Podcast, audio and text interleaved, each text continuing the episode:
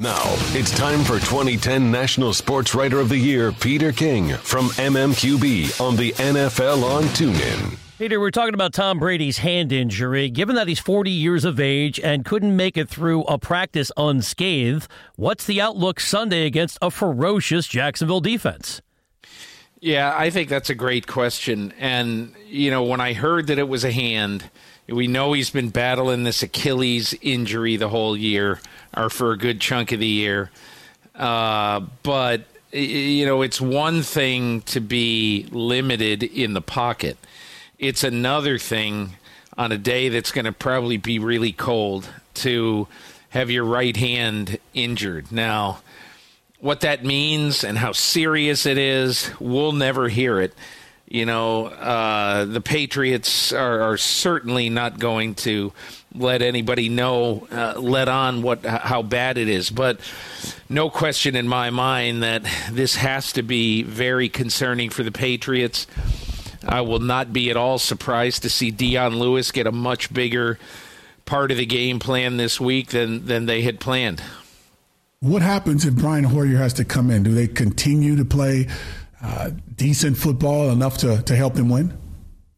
You know, my opinion, Kordell, is that everyone in Gillette Stadium in Foxborough will immediately get down on their knees and they'll look up to the heavens and they'll say, please, can we have one Brian Hoyer miracle, please? Just one.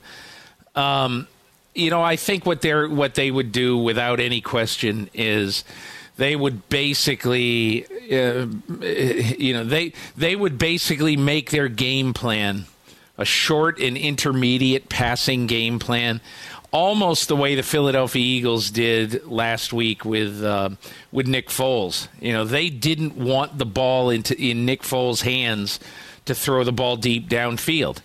And in my opinion, uh, that's exactly what Josh McDaniels would do with Hoyer if he had to play. Now, look, in my opinion, Brady would throw left handed before they'd put Brian Hoyer in the game, but we'll see.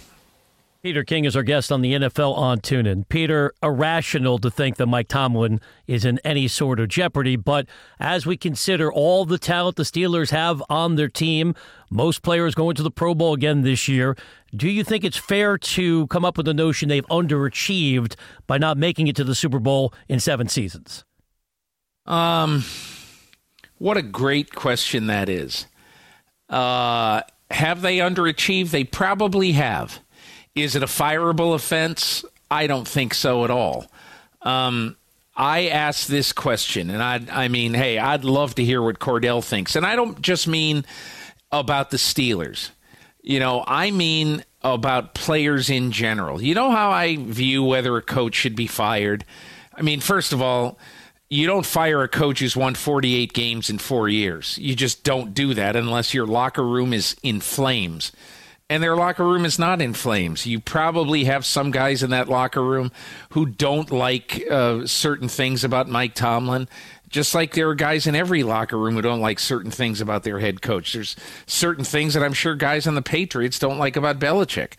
But I would just ask this question to Kordell, and I don't mean to turn the tables, but in my opinion, you fire a coach when the guys on the team don't respect him and aren't playing hard for him. That's not what I see right now. But Kordell, what do you think about that as a player who's been on the side of you've been in winning locker rooms and you've been in losing locker rooms? What do you think about a coach's ability and and and keeping a coach? I mean, what tells you when you should get rid of a coach?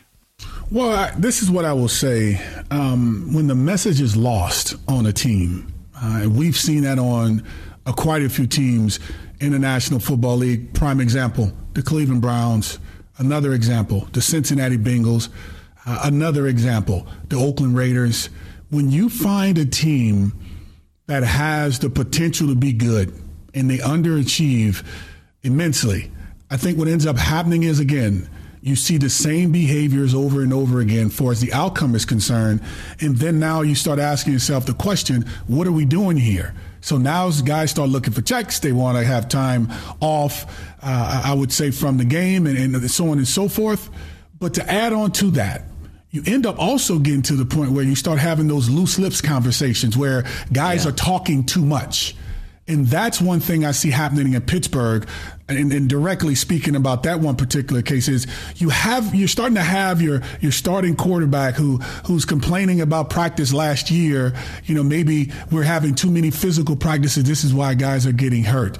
Uh, to last uh, the game against New England where I wanted to spike the ball, but from the sideline I end up getting a different call. So when you start hearing those types of messages, it makes you wonder, Peter, and also Brian is the message getting lost to the point where there may be a reason why those rumors are floating around and just so happen to surface out of nowhere to where you're questioning a guy who you've mentioned who's won over 44 games or so to where you wonder is this is what we're going to let go for someone else that we don't know can basically come in and get you to win a division, let alone get back to the postseason. So I would say I echo those sentiments, but most importantly, it's about the message that's being lost. And I wonder if that's taking place in Pittsburgh because of all these players that, that are passing their p- opinions, the Martavis Bryants to the Le'Veon Bells to the Ben Roethlisbergers.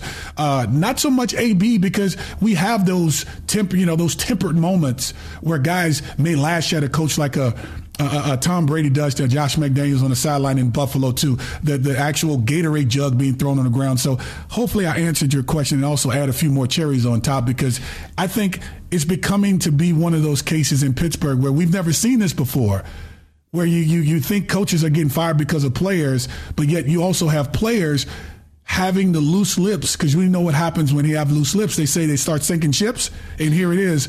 It seemed like the, the boat is starting to rock a little bit well, too much what, in Pittsburgh, which one we haven't of the seen things, in a long time. Kordell, I'll just I'll just add this this last thing, and then we can move on. One of the things that bothered me now in retrospect is seeing before the Steelers played the Patriots the first time. You've got Mike Tomlin talking to Tony Dungy about the rematch with the mm-hmm. Patriots. Mm-hmm. Right. Mm-hmm. I mean, and and again, I thought it was cute and funny, and the guys in the locker room would laugh about it and everything. But mm-hmm. then you've got the players who sort of take the lead from their coach, and they start saying the same kind of stuff. Mm-hmm. And I just said to myself when all that stuff started happening, there's way too much meaningless chatter going on you know focus on today not tomorrow let tomorrow take care of itself but but again i i just I don't think that you've seen anywhere near enough for Mike Tomlin's job to be in jeopardy. I agree. Peter, we appreciate the time. Thanks so much for joining us again. Enjoy the games on Sunday. We'll chat with you next week. Sounds great, guys. Thank you. You've been listening to No Huddle with Brian Weber and former Steelers quarterback Kordell Slash Stewart live on the NFL on TuneIn. 20, 15, 10, 5, touchdown. The National Football League is on TuneIn.